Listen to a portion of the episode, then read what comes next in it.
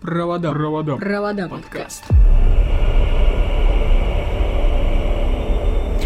Всем привет, друзья, с вами Провода Подкаст и его бессменные ведущие. Меня зовут Руслан, моего соведущего Олег. Привет, Олег. Привет, Руслан. И о какой теме мы сегодня будем с тобой разговаривать?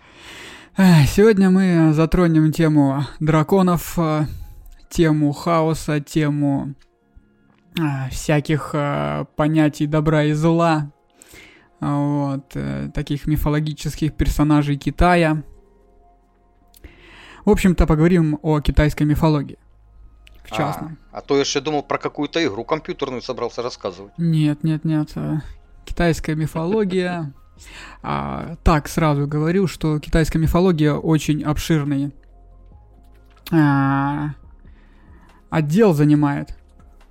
Поэтому говорить буду очень коротко, вот, затрагивать, постараюсь затронуть многие темы.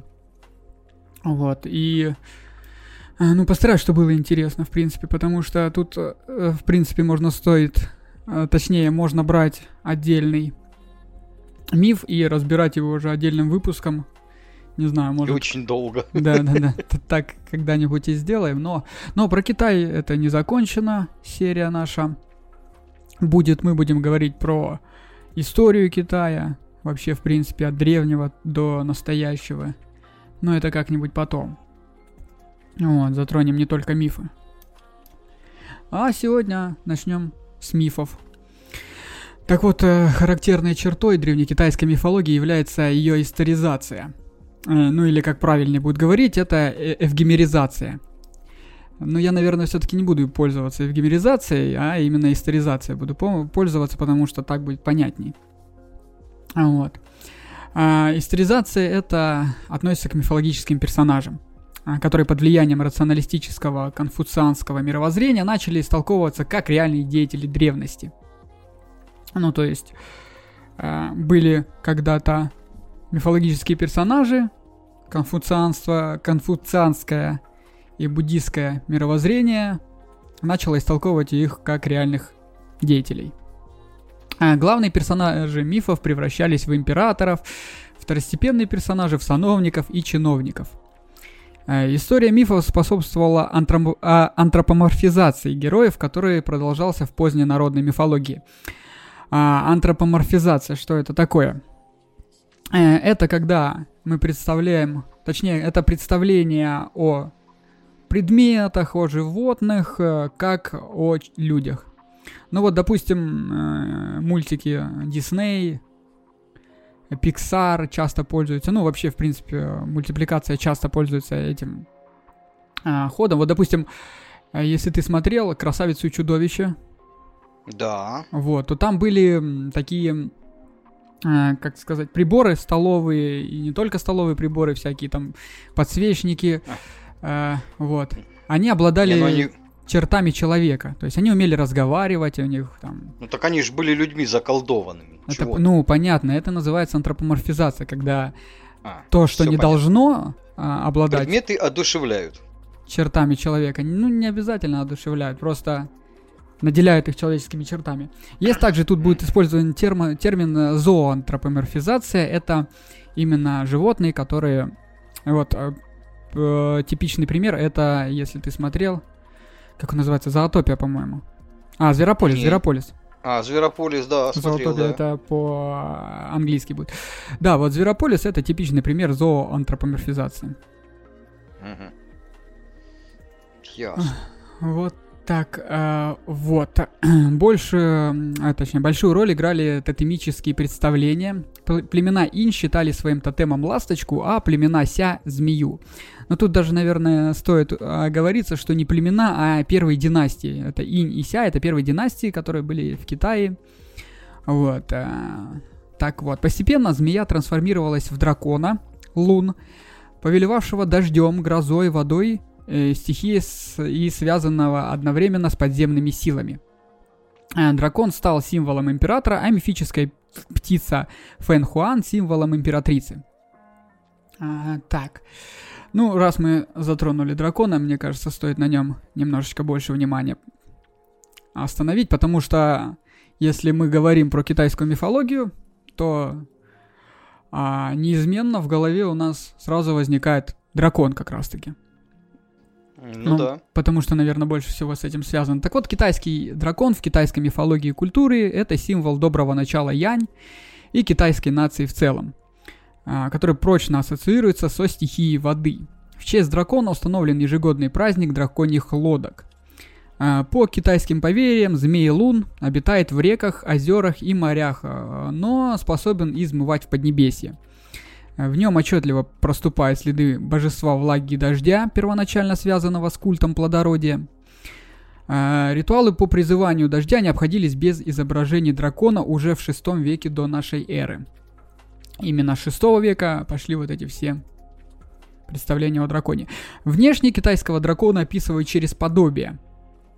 Это как, да? А это так. Голова верблюда внезапно, да? Рога оленя. Глаза демона, шея змеи, чешуя карпа.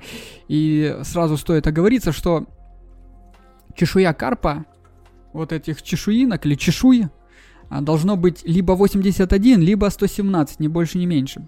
То есть два варианта. Это как-то с их мифологией связано, числа а, эти? Возможно, да, я в этот вопрос не вдавал. Я хотел об этом побольше разузнать, но как-то времени особо не было. Ну вот, как-то у них... с чем-то, возможно, связано, да. А потом когти орла, лапы тигра и уши коровы. Вот представь себе это, это существо. Наверное, не, не, ну, да. нетипичное для нашего представления, да? Ну, о драконах, да. У нас как бы Змей Горыныч огнем дышит, три головы. Да даже о китайском, то есть никакого там, никакой там головы верблюда, там рог оленя там, не присутствует в нашем представлении. В обычном, ну, я да. имею в виду, возможно, ну, да. кто-то, кто-то так и думал до этого. Вот. Однако на изображениях часто можно э, встретить расхождение с этим описанием, а, но, но во всех представлениях должно быть, э, должна быть одна важная вещь. На голове драконов находится их важнейшая принадлежность, это шишка на макушке, благодаря которой они могут летать без крыльев. Вот так вот. Но э, ее не часто встретишь на всяких изображениях или скульптурах, или, ну, короче, в общем, в другом искусстве очень редко можно встретить это все. Однако это так и есть. Размеры китайских драконов бывают от метра до более трехсот метров у великого Дзянтана. Это такой огромный дракон э, китайской мифологии. Э, самки китайских драконов откладывают яйца, но некоторые детеныши вылупляются через тысячу лет. Их рождение сопровождается разгулом стихии, мощными метеоритными потоками, грозами и крупным градом. Э, китайцы разделили драконов на группы, в которых э, каждая порода имеет свои отличительные характеристики. Появились четыре гра- главных брата дракона Лунван. Это Аокуан, Аодзюнь, Аошунь и Аоцинь. Также существуют э, породы драконов. Их очень на самом много, на самом деле много, но я не буду э, говорить обо всех. Я э, основные породы затрону. Так вот, основные породы драконов. Следующий — это Тянь-лун, небесный дракон, который охраняет чертоги богов и возит и их на колесницах. Фуцанлун — это дракон скрытого сокровища, который стережет под землей драгоценные камни и металлы и волнует землю вулканами. Дилун — земляной дракон, который заведует морями и реками. Инлун — божественный дракон, от которого зависит погода, ветер, дождь и который гремит с неба громом. А вот эти последние два вида дракона в народном воображении срослись в фигуры царей драконов, которые имеют тело человека и голову дракона. Вот. Живут они в морях на востоке, это Восточно-Китайское море, на юге это Южно-Китайское море, западе это Индийский океан и севере. Ну тут уже вер- вероятности, вероятно, что это вообще-то Байкал даже. Вот так вот. Драконы могут менять свои формы, в том числе принимать человеческий облик. По верованиям китайцев, их отпугивают или контролируют листья кальтерерии метельчатой. Вот, или, как по-другому называется, мели иранской. Пятицветная шелковая нить, воск, железо или многоножка. Все это может их контролировать. Угу. Ну или отпугивать, естественно. Согласно китайскому мифу, Желтый Император на исходе жизни обратился в дракона и взмыл в небеса. У настоящего императора должен, должна быть родинка в форме дракона. Ну, это немножко фактов об императорах и драконов, о связи императоров и драконов. Uh-huh. Императорский трон многих династий назывался троном дракона. Вот. Во времена династии Цин китайский дракон украшал государственный стяг. А вот если ты простолюдин и носишь одежду с фигурами дракона, то тут тебе, как говорится, уже могли башкой тяпать. Да, смертная казнь тебе а, была... Гарантированно. Как? Гарантированно, да. А, в конце восьмидесятых годов двадцатого века жители маленькой деревни в провинции Хэнань в Китае обнаружили скелет а, завропода. А, завроподы — это такие динозавры, вот, которые обитали а, в юрском и позднем, по-моему, не помню, короче, в каком периоде, в общем, а, которые приняли за кости дракона. В соответствии с традиционными рецептами они стали варить из останков похлебку для детей, страдающих судорогами и головокружениями, а также размазывали кости в порошок и прикладывали к ранам и переломам. И что, помогло? По их убеждениям, э, ну, естественно, нет. По их убеждениям это действительно помогало, но на местном, и, точнее, на местном рынке, рынке активно шла торговля. Драконьи кости продавались на развес по четыре юаня, это около четырнадцать рублей за килограмм. Однако, когда об этом узнал профессор Института палеонтологии позвоночных и палеантропологии Китайской академии наук Дун Джимин, раздал, разразился скандал. Крестьяне, осознавшие, что употребляли в пищу животные, жившие от восьмидесяти пяти до ста миллионов лет назад, испугались и передали останки скелета ученым. Не все успели съесть, это хорошо. Ну да, ну долго, видимо, приходилось есть. Одним из древнейших является миф о водяном хаосе. Это хунь-тунь. В переводе с китайского это буквально означает хаос. Представление об изначальном хаосе и мраке отразилось в термине «кайпи». Это буквально отделение, которое понималось как отделение неба от земли. В хронологических записях о трех и пяти правителях Сань У Лидзи Сюйджена, это третий век до нашей эры, говорится, что небо и земля пребывали в хаосе, подобно содержимому куриного яйца. В хаосе зародился мифический первопредок Паньгу, или Паньгу, наверное, Паньгу все-таки. А отделение неба от земли происходило по мере роста Паньгу, э, с которым связывали происхождение явлений природы. С его вздохом рождается ветер и дождь, с выдохом гром и молния, он открывает глаза, наступает день, закрывает, наступает ночь и так далее и тому подобное. Когда Паньгу умер, его локти, колени и голова превращаются в пять священных горных вершин, а волосы на его теле в деревья и травы, паразиты на теле в людей... Понял, да?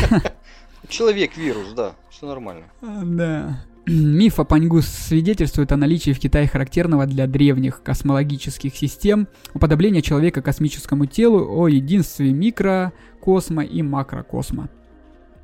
То есть, э, ну это в принципе характерно для многих ранних религий и многих ранних верований. Прародительница Нюева представлялась в виде змеи с женской головой. Она вылепила людей из глины. С Нюевой связывают, с Нюева, точнее, извини, связывают установление брачного ритуала. Если Пангу не творит мир, а сам развивается вместе с отделением неба от земли, то Нюева представляется в качестве демиурга. Демиург — это... Знаешь, что такое демиург, Олег? Ну да, это сопоставление как бы... людей с полубожеством и героем, такое вот. Ну да, демиурги — это такие боги, которые, по-моему, ниже обычных ну, полубожества, богов. Скажем так, да, вот как, да, полубожества, э, да. Как в Древней Греции был Геракл, то есть полубог. Да. Вот. Она чинит обваливающийся, обваливающуюся часть небосвода, отрубает ноги гигантской черепахи и подпирает ими четыре предела неба. Собирает тростниковую золу и переграждает путь разливу вод. А, вероятно, что Паньгу и Нюева входили в различные племенные мифологические системы Южного Китая. А, широкое распространение имели предания о герое Фуси, первопредки племен, который научил людей охоте, рыболовству, приготовлению пищи, ну, преимущественно мяса, на огне. Вот. Впоследствии к рубежу нашей эры в процессе сложившейся общекитайской мифологической системы он стал фигурировать в паре с Нюева. На могильных рельефах первых веков нашей эры в провинциях Шаньдунь, Цзянсу и Сычуань Фуси и Нюева изображаются в виде пары похожих существ с туловищами человека и переплетенными хвостами змеи, что символизирует супружескую близость. То есть были они а, в браке. Согласно мифам о Фуси и Нюева, записанным в начале тысяча девятьсот шестидесятых годов в Сычуане, они брат и сестра, спасшиеся от потопа, а затем вступившие в брак, чтобы возродить погибшее человечество. Вот, а... вот ты заметь, да, во всех э, практически религиях присутствует потоп. Присутствует потоп, да, и присутствует э, м- родственные связи, так скажем, сексуальные. А, ну, нормально, без тех времен. Да. Предполагаю, что мифы о потопе зародились в районе рек э, Хуанхэ и Янзата... Янтанзан. Вот. Потоп в китайской мифологии не наказание, а посланное людям, посланное людям за грехи, а представление о водяном хаосе. Согласно записи в Шудзине, в борьбу с потопом вступает герой Гунь, который пытается остановить воды с помощью похищенной им у верховного правителя чудесной саморастущей земли. А побеждает потоп его сын Юи, который занимается рытьем каналов, землеустройством, избавляет землю от всякой нечисти. Вот, и создает условия для земледелия. Целых тринадцать лет боролся а, с потопом. Ну, да-да-да. Победил же, не, ну победил я к тому, же. Не, не ну, за да. пять минут справился. Много, да. Ну да. Китайцы представляли сотворение мира как постепенное деление неба от земли. В мифах есть упоминание о том, что, небо можно, что на небо можно взобраться по небесным лестницам. Вот. Но также в одном из мифов верховный правитель Джуаньской, Джуаньцюй э, повелел своим внукам Ли и Джуну перерезать путь между небом и землей. Так вот, э, как они это сделали, как ты думаешь? Ой, даже не представляю. Убили кого-то? Э, первый... Нет, первый поднял небо вверх, а второй придавил землю к низу. А, ну молодцы, чё. Вот. Наряду с представлениями о небесных лестницах и пути на небо существовали мифы о горе Куньлунь, которая соединяет небо и землю. На этой горе находилась нижняя столица Верховного Небесного Владыки Шанди, или Шанди. Вы уж извините меня, если я неправильно как-то ударение ставлю, просто тут непонятно я... Ничего. Представление о космической вертикали воплощено в образе мирового дерева Фусан. Ну, это... Наверное, многим знакомо название этого дерева. Вот, я, по-моему, когда говорил про э, наркотики в третьем выпуске, я упоминал дерево Фусан. Uh-huh. Вот. И тогда я говорил о китайском народе. Вот. А тут э, это дерево, буквально это переводится как поддерживающее тутовое дерево. Вот. На дереве Фусан живут солнце, десять золотых трехпалых воронов. Все они дети праматери Сихэ, живущие за юго-восточным морем. Согласно Хуаньцзы, солнце купается в море, затем поднимается на Фусан и отправляется в путь по небу. По некоторым версиям, солнце везет по небу в колеснице Самаси Хэ. И тут уже, наверное, знаешь, какое-то есть переплетение, переплетение с греческой мифологией, потому что... Помнишь ты, что в греческой мифологии тоже солнце по небу возили? Ну да, да. Да-да-да, только я не помню, кто Ой, это был, какой-то из богов. Не скажу. Не Гермес? А, да, ну мы поговорим. Тоже. А, Гермес, Гермес, Гермес. Ну ладно, ну ты можешь пока посмотреть, пока я рассказывать буду, и потом делаешь ремарочку такую. Вот. И скажешь, про греческую мифологию мы тоже позже поговорим, это очень интересная тема, там очень большая мифология, и, наверное, даже не один выпуск делаем. А, вот. А, давай продолжим. Постепенно солнце приходит на запад, где садится на дерево жо, цветы которого освещают землю. Это представление вечерней заре. Такое. С представлением о множественности солн связан миф о наступлении засухи в результате одновременного появления десяти солнц. Мир спас посланный с небес стрелок И, который поразил из лука лишние девять солнц. Как-то так. В Шанхайцзине говорится, что среди великой пустыни есть гора э, Жиюшань. Ты нашел что-то, Олег? Да нет, вот пока ищу. Ты давай пока ага. рассказывай. Жию, Жиюшань. Жиюшань — это дословно в переводе солнце и луна. Вот. Эта гора, она является небесным стержнем. Если солнце ассоциировалось с трехпалым вороном, то луна первоначально с жабой. Также трехпалой в поздних представлениях. Считалось, что на луне живет белый заяц, толкущий в ступе снадобье бессмертия. А, средневековые авторы рассматривали жабу как воплощение светлого начала Ян, а зайца темного начала Инь. Тут уже, а, наверное, все знакомы с этим, а, как сказать, представлением об Инь-Ян, да, эти mm-hmm. две, Да-да-да. этот амулет, наверное, как многие видели. Во многих э, мультиках, может, там, фильмах. Вот. Наиболее, на, наиболее ранняя фиксация э, образов лунных зайца и жабы, изображение на похоронном стяге второго века до нашей эры, э, найденном в тысяча девятьсот семьдесят первом году под Чанша в э, Хунани.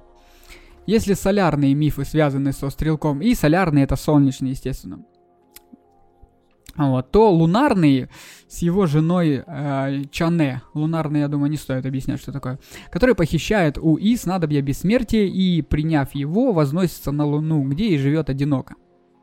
По другой версии, на Луне живет некто Уган, посланный туда срубить огромное коричневое дерево, следы ударов топора, на котором тут, э, тут же зарастают вновь. Миф сложился в середине века в даосской среде, но представление о лунном дереве зафиксировано в древности э, в Хуйнаньцзы.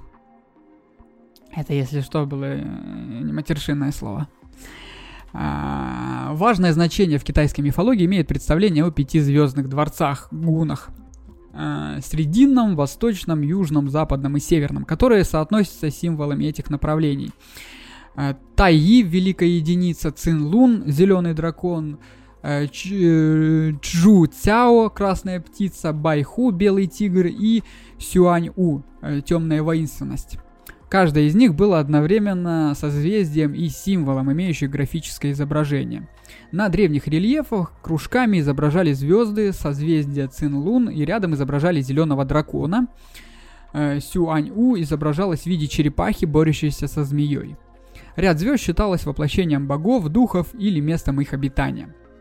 А, надо сказать, что а, вот эти вот названия все Цинлун, Байху, хоть и кажутся сложными, но на самом деле произносятся легко. А вот если мы будем говорить про японскую мифологию, то о, там можно язык сломать.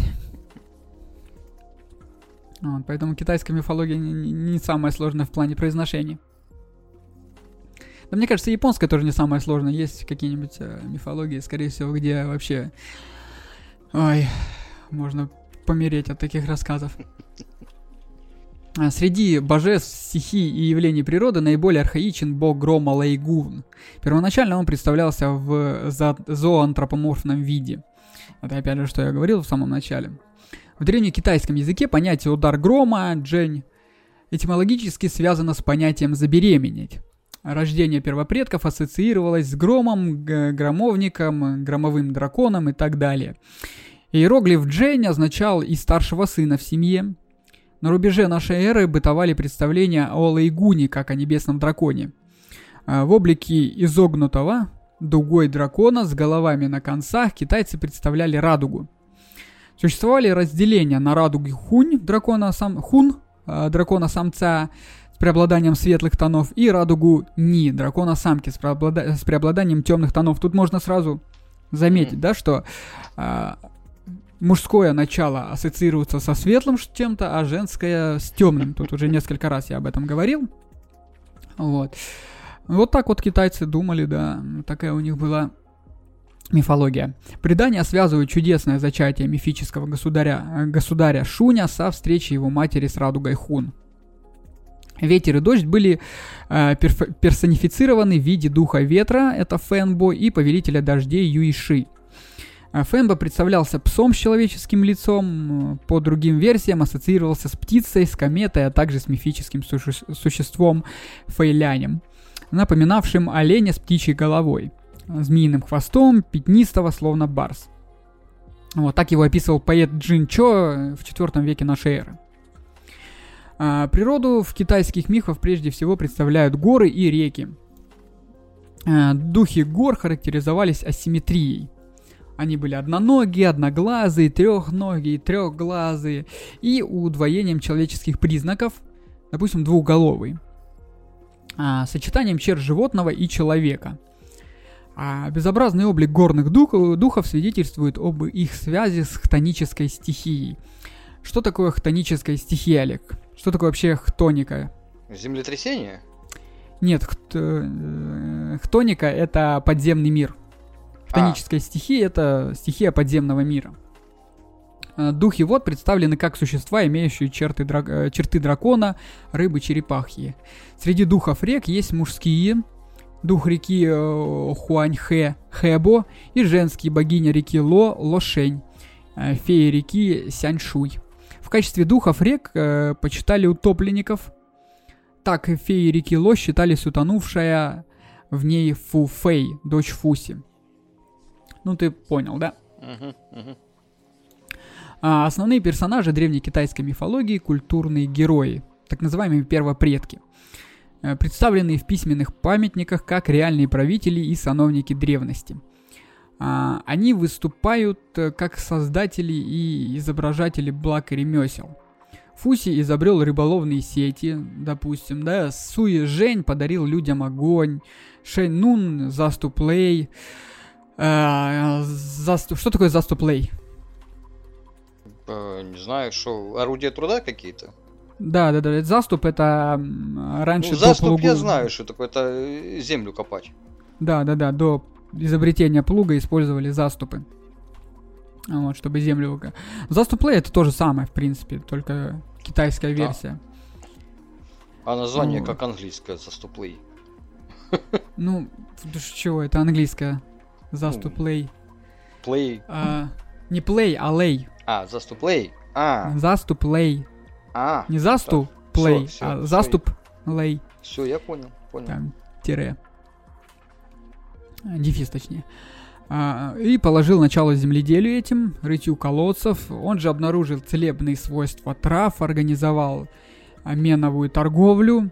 Хуанди изобрел лодки и колесницы, предметы одежды из материи, и начал устройство общественных дорог. То есть, э, понимаешь, да, что тут э, как бы вот эти вот все мифические существа а- а- ассоциировались с некими такими чиновниками, сановниками, которые что-то вроде делали. Которые проводили, вот. пи- э, как это, улучшали жизнь, да? Проводили, да, улучшали, всякие реформы. улучшали жилищные условия, создавали предметы одежды, общественные дороги. То есть, возможно, даже эти мифы и пошли от того, как люди представляли себе сановников и всякого рода чиновников. Вот. Также с, и с именем Хуанди связывает и начало света, счета годам. То есть, ну, создание календаря, так называемого. Вот. А иногда в письменности... Но по другой версии он создал, его, ее создал четырехглазый Цанзе. Всем мифическим первопредкам приписывались изготовление гни- глиняных сосудов и музыкальных инструментов. В разных вариантах миф, мифа одно и то же деяние приписывалось разным персонажам. Например, в трактате Гуаньцзы «Огонь трением дерева, а дерево добывает Хуанди». В сочинении Хуте, это дословно переводится как «план реки», Фуси, а в комментариях Сычжуань в книге перемен и книге перемен и в философских трактатах Сунь-Джей, то есть разные люди огонь дерево от дерева добывали в разных версиях. Uh-huh. Более архаичным способом приобретения культурных ценностей считается их похищение или получение в виде дара у хозяев из иного мира. Так, я не знаю, стоит ли объяснять, что такое архаичным. Ну, старый. Да, да, да, то есть... Кстати, вот нашел, кто в колеснице-то возил. Угу. Бог Гелиус. Да, Гелиос. Солнце-то Гелиоса есть. Двоечники мы с тобой. Вот. Да, да. Ой, ну... Но мы учимся. Да. А, так. Сохранился реликт одного мифа такого рода, рассказ о добывании стрелком и снадобье бессмертия у владычицы западного мира Сиванму, который представляет собой персонаж демонического характера. В древних текстов, э, текстах она имеет черты зоантропомо... э, зооморфности, точнее, хвост барса, клыки тигра, и ведает небесными карами, насылает мор и болезни. Демоническим вариантом мифического героя и э, выступает разрушитель космического и социального равновесия за антропоморфный дух вод Гун-Гун, который соперничал с духом огня Джу-Джуном. Э, в более позднем мифе битва многорукого и многоногого демона Чию с государем Хуанди олицетворением гармонии и порядка изображается как борьба за власть, как состояние, как состязание в могуществе повелителей стихии в духе шаманского поединка. Ух ты. А, да-да-да. Так изображены противоборства духа ветра Фэнбо и повелителя дождей Юйши со стороны Чию и демона Засухи Ба, дочери Хуанди, на стороне отца. А, засуха побеждает дождь, ветер туман, а, а Хуанди, как верховное божество, берет верх над Чию. Война Хуанди с Чио может быть представлена как борьба небесного начала с хтоническим, то есть, опять же, с подземным. Подземным миром. Да. А особое место в древнекитайской мифологии занимает образы идеальных правителей древности. Особенно Яо и его э, преемника Шуня. А, со времен... Ой, со временем э, разрозненные мифологические образы древнекитайских племен складывались в единую систему, чему способствовало развитие натурфилософских представлений и, в частности, классификационных систем, среди которых э, выделились пятеричная система по пяти стихиям. Под ее влиянием четырехчленная мифология, мифологическая модель мира превратилась в пятичленную, э, соответствующую пяти ориентирам в пространстве, четыре стороны света и его центр. Верховный небесный правитель стал осознаваться как божество центра. В надписях на гадательных костях эпохи Шань-Инь, это четырнадцатый-одиннадцатый век до нашей эры, находят знак Ди, который соответствует понятию «божественный предок». С эпитетом Шан Ди означал верховного небесного владыку Шанди. Вот. В эпоху Джоу, это одиннадцатый-третий век до нашей эры, в Китае складывается культ Тянь. Ну, так называемый культ неба. Тянь, точнее даже. Понятия Шанди и Тянь были абстрактны, легко замещались образами конкретных мифических персонажей. Вот. Позднее сформулировались образы трех мифических государей неба. Тянь Хуань, земли Ди Хуан, людей Жень Хуан. И пяти мифических государей, верховного владыка центра Хуанди, его помощник бог земли Хоу-Ту, его, его арбитром был желтый цвет, вот, под его покровительством находился храм солнца. Повелитель востока Тайхо, он же Фуси, его помощник зеленый дух дерева Гоуман, ему подвластный громов... громовник Лэйгун и дух ветра Фэнбо, созвездие восточной части неба и планета Суй-Син. Планета Сусин — это, по-моему, Юпитер, насколько я помню. Ну, как мы его называем. Ему соответствует весна и зеленый цвет. Повелитель юга Янди, он же Шэньнун, его помощник красный дух огня Джу-Джун, Джун, а, да, Джу-Джун, извиняюсь, Джу-Жун, ему соответствует созвездие в южной части неба, планета Инхо-Син, Инхо-Син — это Марс, и божество запада Шао Хао, его помощник белый дух Жушоу, с ним соотнесены созвездия в западной части неба и планета Тайбай. Тайбай — это Венера. Uh-huh.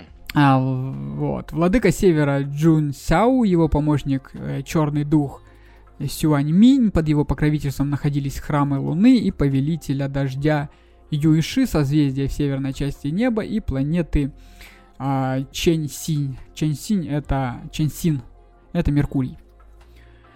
Вот так вот. В соответствии с пятеричной классификацией, каждому из мифических владык, как повелителю стороны света, соответствовал и определенный первый элемент.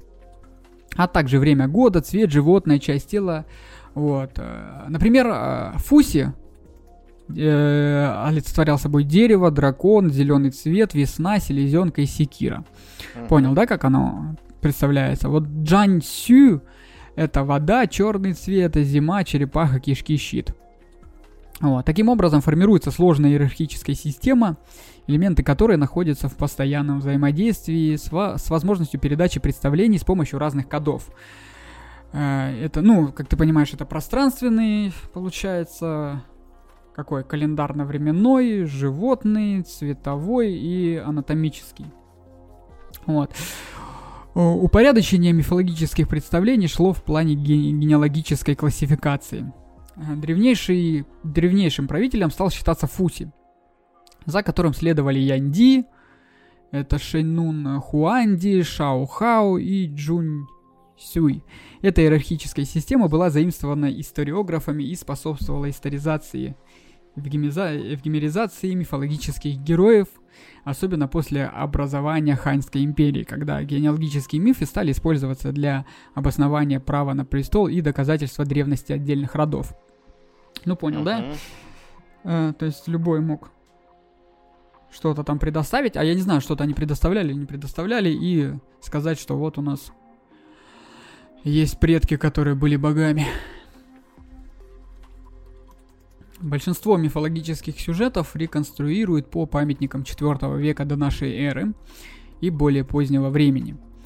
Впоследствии в первом веке нашей эры философ Ван Чун дал критику мифопоэтического мышления с позиции наивного рационализма. Отмирание и забвение древних мифологических сюжетов не означало прекращение миротворчества в устной народной традиции. То есть люди передавали из поколений в поколение, то есть ничего не забывалось. Даже после того, как все это стало постепенно выходить из э, образов писателей. Вот. Также э, эти народные сказки... Вот, вот как передается, скажи, народное сказание, народные былины? Ну, в песнях, народные в сказках. Сказки. Да, вот... Э, нет, я имею в виду, оно передается, конечно, но оно же искажается ну, со временем. Ну, естественно, кто-то рассказал, то есть появляется... там что-то добавил, там что-то приукрасил. Это естественный процесс. Что-то убрали. Да, да. Тут, так, же, так же тут вот, да, в китайской мифологии были, было появление новых героев, и новые сказания появлялись, и, и новые их путешествия, и, и то, и сё, и третье, и десятое. В общем, не знаю, я, не знаем мы сейчас, что, в принципе, было до... И что они придумали уже в, пос... в результате передачи. Да? А, вот. И одновременно с этим шел процесс антропомиф... антропоморфизации древних героев. Так Сиванму из зоантропоморфного существа превращается в антропоморфную фигуру. Рядом с ней на инаньском рельефе э, изображен тигр, дух Запада, принявший на себя ее звериные черты. Аналогично и в жизнеописании Сиваму Хуанлиня. Вот так. В эпоху Хуань у повелительницы Запада Сиваму появил, появился супруг, владыка Востока Дун Вангун. Вот так вот. На рубеже нашей эры в Китае шел процесс превращения философского даосизма в религию. То есть тут уже выступает на сцену даосизм. Чуть позже даже будет выступать на, на, на сцену и буддизм. Вот. Даосизм впитывает в себя элементы древних народных культов и шаманских верований, также впитывает в себя образы древней китайской мифологии. В первую очередь он, конечно же, забирает Хуанди и Сиванму. Потеряв характер культурного героя, Хуанди становится первым бессмертным родоначальником и покровителем даосизма как религиозной системы. То есть тут мы уже видим четкое образование из, как сказать... из мифологии, из представлений народных в буддизм. Ой, в буддизм, в даосизм, точнее. То есть образование религии даосизм на основе древнекитайской мифологии. Религии мифологии, да. Вот. Такая вот трансформация образа Хуанди была предопределена его местом верховного божества. Сиванму вошла в даосский пантеон как хозяйка плодов бессмертия, растущих на волшебном персиковом дереве в, его, в ее саду. Как владычица Запада, она получила еще одно имя – Цзиньму, дословно переводится как «мать металла». Вот, но не, не, не путать с роком. Не того, да. Поскольку металл соотносится с Западом, а ее супруг э, Дунь Вангун, Мугун, это князь дерева. А так как дерево соотносится с Востоком. Проблемы продления жизни и бессмертия стояли в центре средневекового даосизма, адепты которого занимались алхимией и поисками средств продления жизни. Вот. Как же они это делали, Олег? Травки, наверное, там всякие собирали, там очень популярно это дело, травы, не, ну коренья, давай, всякие эти. По- подумаем. Давай подумаем, что такое ал- алхимия, чем она занимается? Ну, обычно пытались, в нашем представлении алхимики это тот, кто пытался получить золото из воздуха, грубо говоря. Да, ну, из, из других, других элементов. элементов. Ну, да, вообще, в принципе, алхимия занималась тем, что пыталась из одного элемента создать абсолютно другой, при этом, то есть, ну, ну как бы химии там... камень создать, ну, который вообще все, там мало все было. Делает. Ну, я же тебе говорю, из одного элемента да, создается да. другой, то есть берешь обычный камень, создаешь из него золото, или берешь там свинец, вообще ну, да. из свинца пытались сделать золото, потому что свинец считали более подходящим под преображение в золото. Вот, золото так-то считали а, благородным металлом, вот, а, потому что он имеет очень, а, очень хорошие свойства.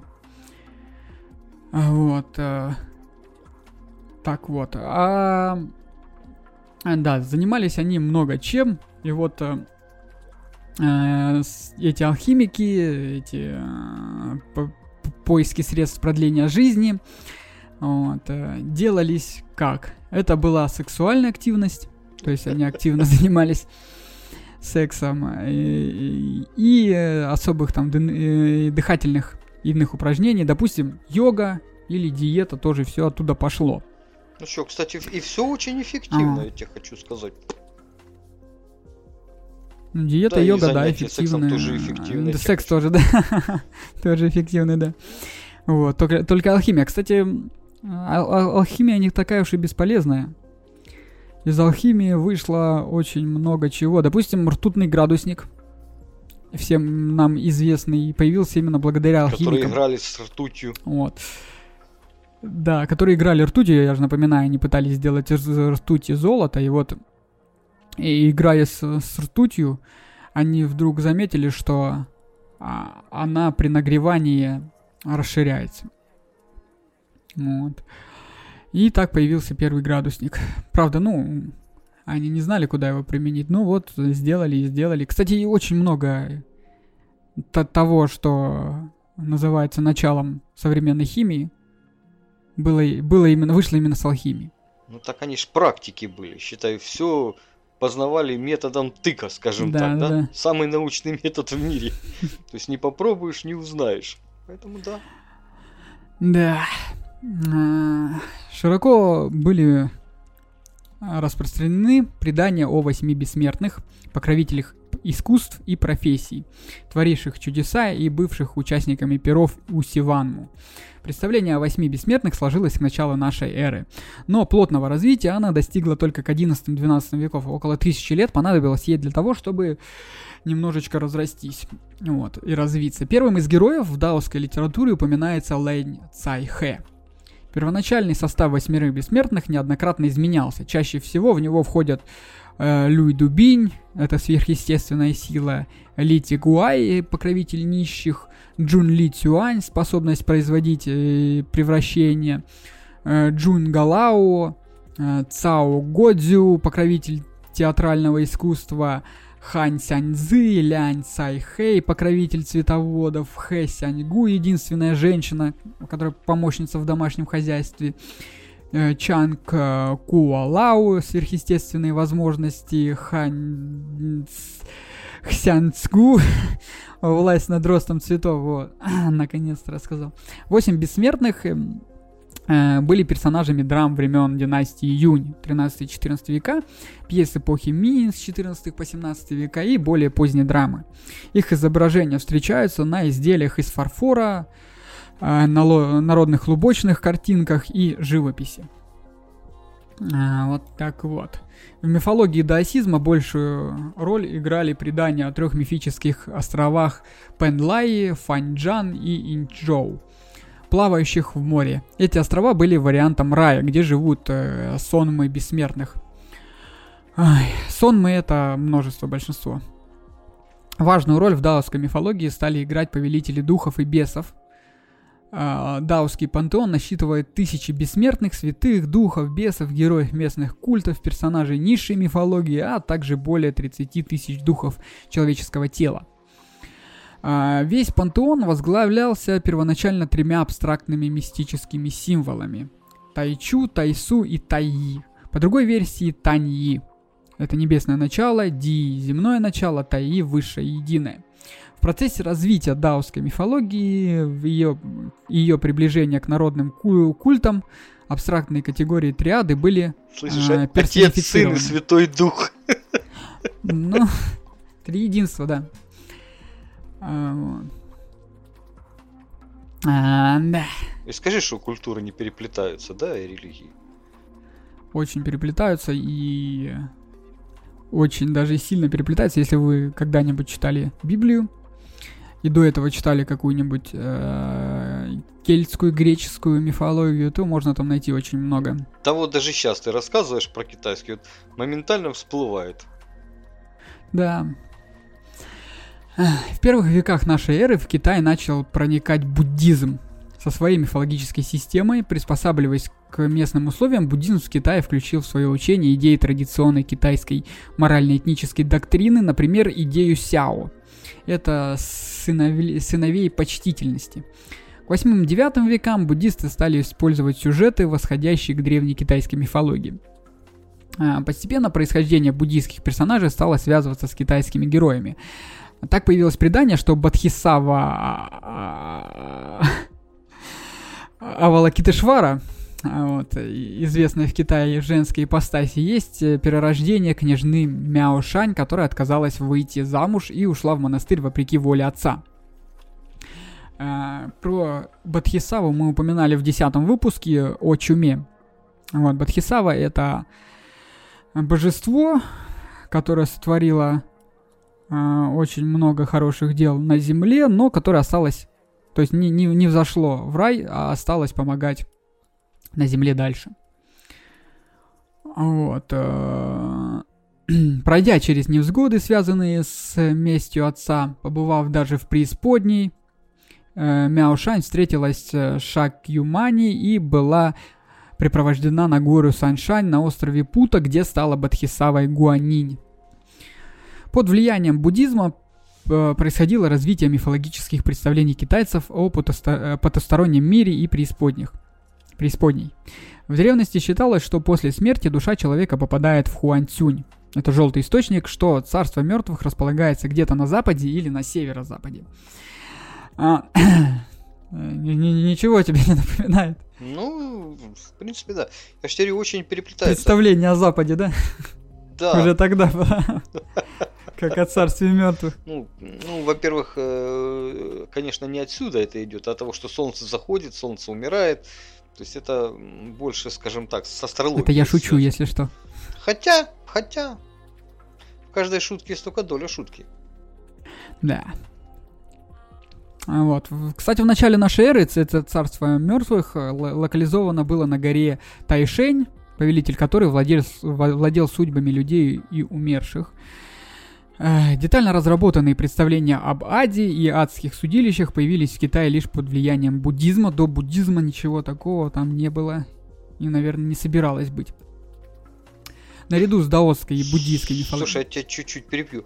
А что, да. Разве в буддизме тоже есть ад, типа рай? Ад, там же вроде как реинкарнация и все хорошо. По заслугам просто сразу получил, там ли ты вошь, ну... или опять человек? Получается, да, получается есть. Слушай, надо почитать будет. Вот, почитай. Я надеюсь, я кого-нибудь вдохновлю на то, чтобы что-то почитать. Тебя уже вдохновил. Наряду с даосской и буддийской мифологией, мифологическими системами в Китае развивались архаические и вновь возникающие местные народные культы. Так называемые культы конфуцианских мудрецов, героев общегосударственного и местного значения. Если для древнекитайской культуры была характерна историзация мифических героев, то для средних веков характерен обратный процесс. А, точнее, как это происходило? Была мифо- мифологиза... Тьфу, блин. Мифологизация реальных исторических деятелей, превращение их в богов, покровителей ремесел, городов и местностей. Вот, например, Лю Бэй, полководец и основатель царства Шу. В юности он плел э, циновки и соломенные туфли, а после смерти стал богом плетенщиков. Его сподвижник Гуань Юй, прославившийся верностью и бесстрашием, был обожествлен в качестве бога стражи монастырей, затем превратился в покровителя демонов и примерно с шестнадцатого века стал богом войны Гуанди. Какая в ряде эволюция. случаев... Да... В ряде случаев вообще обожествленные исторические деятели вытесняли героев древней мифологии. Так, обожествленные в двенадцатом-четырнадцатом веках полководцы седьмого века Цинь Шубао и Ху Цзиньдэ стали божествами дверей. Даже такие были. Заменив древнекитайских богов дверей Шэньту и Ю Лэя.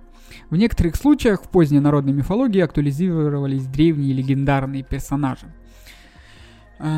Так вот, к концу первого тысячелетия в Китае происходит сближение мифологических систем, складывается религиозный синкретизм и соответствующая синкретическая мифология, объединяющая в единую систему персонажей даосской, буддийской, народной мифологии, а также героев конфу- конфуцианского культа. А, синкретизм. Сразу скажу, что это такое. Ты, Олег, знаешь? Нет. Ну, я так понимаю, это ассимиляция, другими словами. Да, да, да. Синкретизм — это соединение, объединение. Э, в данном случае это религиозное объединение нескольких религий в одну, вот, из которых и, э, как сказать, возникает конфуцианский культ. Процесс объединения мифологического материала активно шел на селе, где в древние в деревенском храме рядом могли стоять статуи Конфуция, Будды, Будды и Лао-цзы. В городах и крупных религиозных центрах этот процесс шел э, замедли... замедленными темпами. В народном сознании процесс синкретизации привел э, в средние века к появлению свободного пантеона божеств во главе с Юйди, э, нефритовым государем, образ которого сложился примерно в восьмом-десятом веках.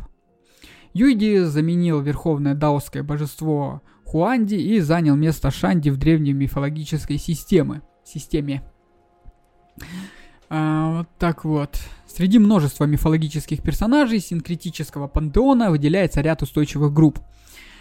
А, это небесные божества Юйди и его свита, божества природы и стихий, бог грома Лэйгун, богиня молнии Дяньму, божества ветра, вод, включая драконов всех родов и рангов, например, лунвангов, это царей драконов и большинство духов звезд.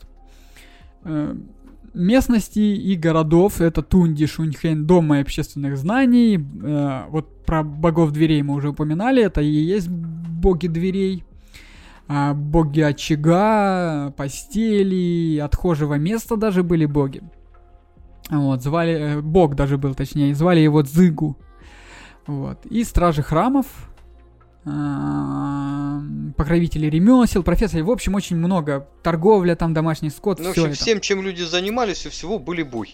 Да, это, это я имею в виду про дома и общественные знания. Также были покровители медицины, цари лекарств, богини, защищающие от болезни, например, оспы, души. То есть для каждого, для каждой болезни были а, даже так. свои боги, духи, да, спасающие там от разных заразных болезней. От заразных болезней спасали Вэньшэнь.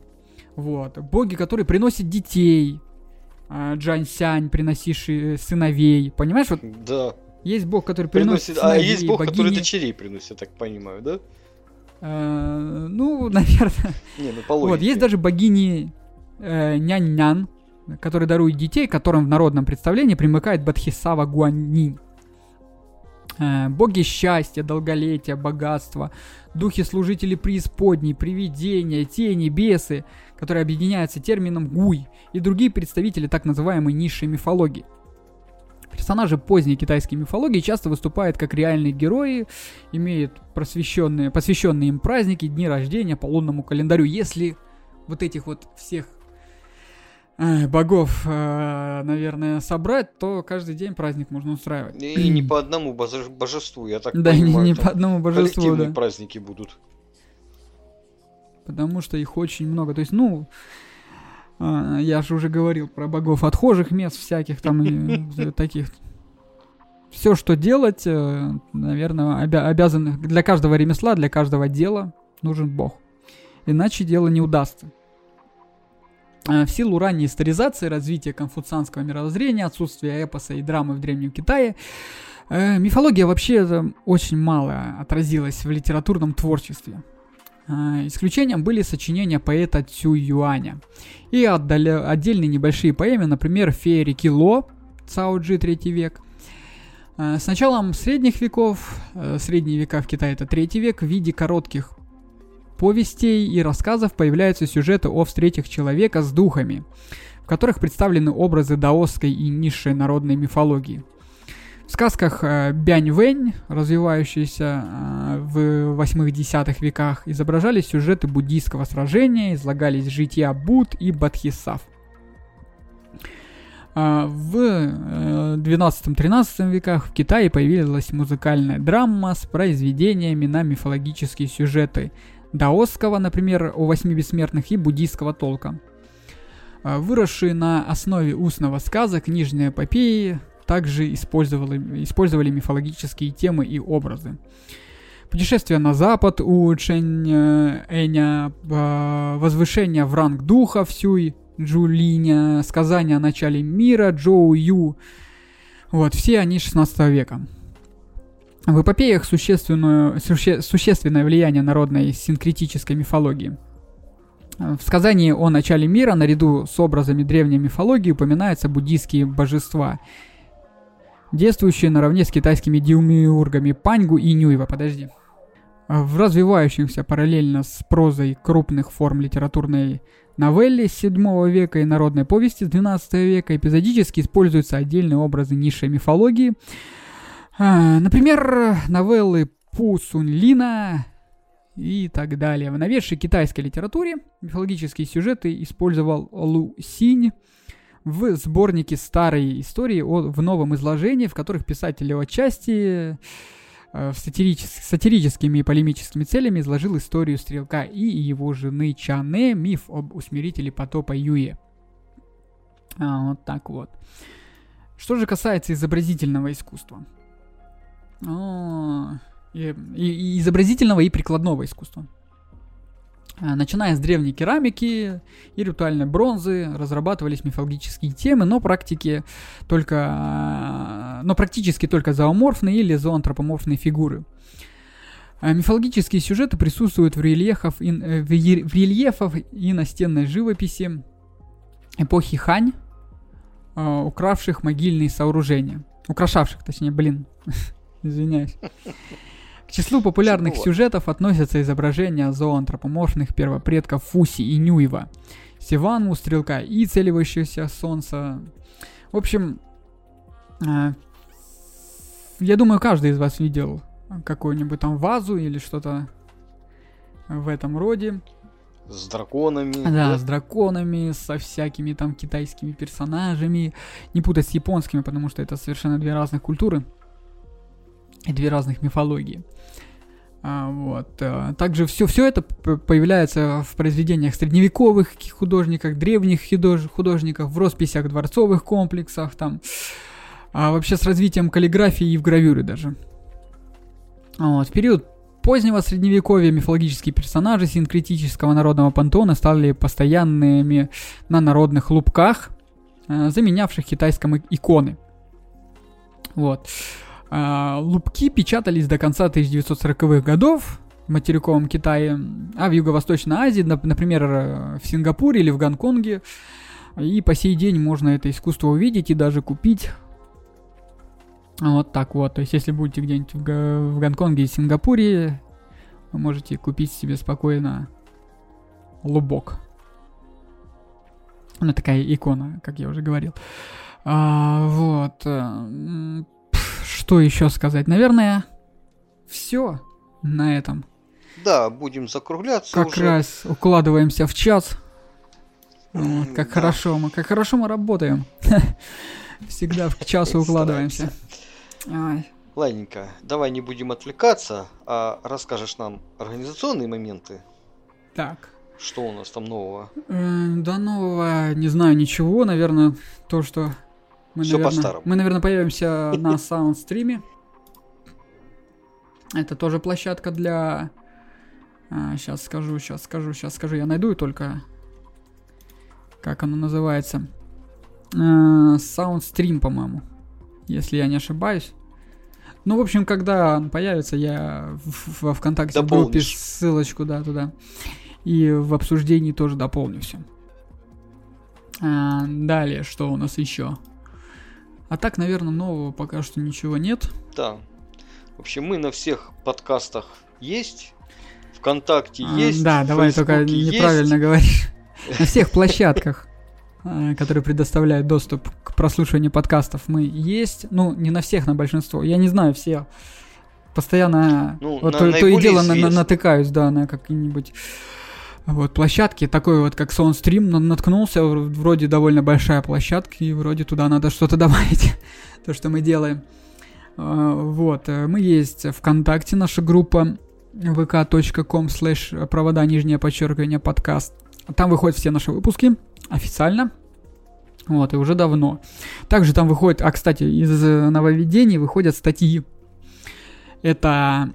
Э, Олег, ты видел? Да-да-да. Ты вообще да, пос- посещаешь группу ВКонтакте нашу? Конечно, регулярно. А как же? Вот. Э, там, короче, выше выходят статьи. Статьи — это текстовые версии наших подкастов. Вот, выходят они позже, чем выходят сами подкасты, немножечко позже будут выходить, потому что надо их еще тут отредактировать немного. Вот, но в, в любом случае самые интересные подкасты, версии подкастов будут выходить именно а, в текстовом варианте тоже. Я смотрю, статьи очень хорошо зашли людям. Сейчас я за- за- зайду только, посмотрю. А... Да, на, на статьях очень много нормально просмотров. Люди Кстати, смотрят. В Одноклассниках тоже есть группа наша, так называется, «Провода Подкаст». В Одноклассниках, в Фейсбуке, блин, ну там ничего не ведется, и мы, с, мы, мы постараемся. Да. Я стараюсь размещать там информацию. Мы постараемся. По крайней мере, вести. Ссылки я сбрасываю туда, конечно, дополнительных материалов пока еще э, не добавляем, но основные ссылки на сами подкасты э, есть. Да, дополнительные материалы будут. Будут, как только будет больше просмотров. Также у нас появились, Олег, чтобы ты знал, отзывы на Apple Store. Это хорошо. Ты туда тоже, да, не Значит, заходишь? Люди... Нет, на Apple Store не захожу. Шесть оценок появилось. Общая, э, общая оценка четыре и семь у нас, Олег. И вот несколько отзывов. Я их все прочитал. Спасибо, что пишете отзывы. Вы нам очень помогаете. Вот, одни э, отзывы там ругают нас, что мы не дотягиваем. Вот, некоторые ставят, ну, четыре пятерки, одна тройка, нормально, мне кажется. Вот, один отзыв тебя ругает прям очень сильно. Ну ладно, если ты захочешь, я тебе скину, почитаю. Да, я зайду, посмотрю. Вот, ладно, мы ушли от темы. Что у нас? Подписывайтесь на все наши... группы, слушайте нас в iTunes, в Apple подкастах, в Google подкастах, в Ананхоре, везде, в Apple подкастах, везде, где это можно, поставьте оценку, напишите комментарий, это очень нам сильно поможет. Вот, хватит, наверное, на этом. Да, будем прощаться. Всем удачи, до встречи в следующем выпуске, всем счастья, здоровья, любви и пока. Пока.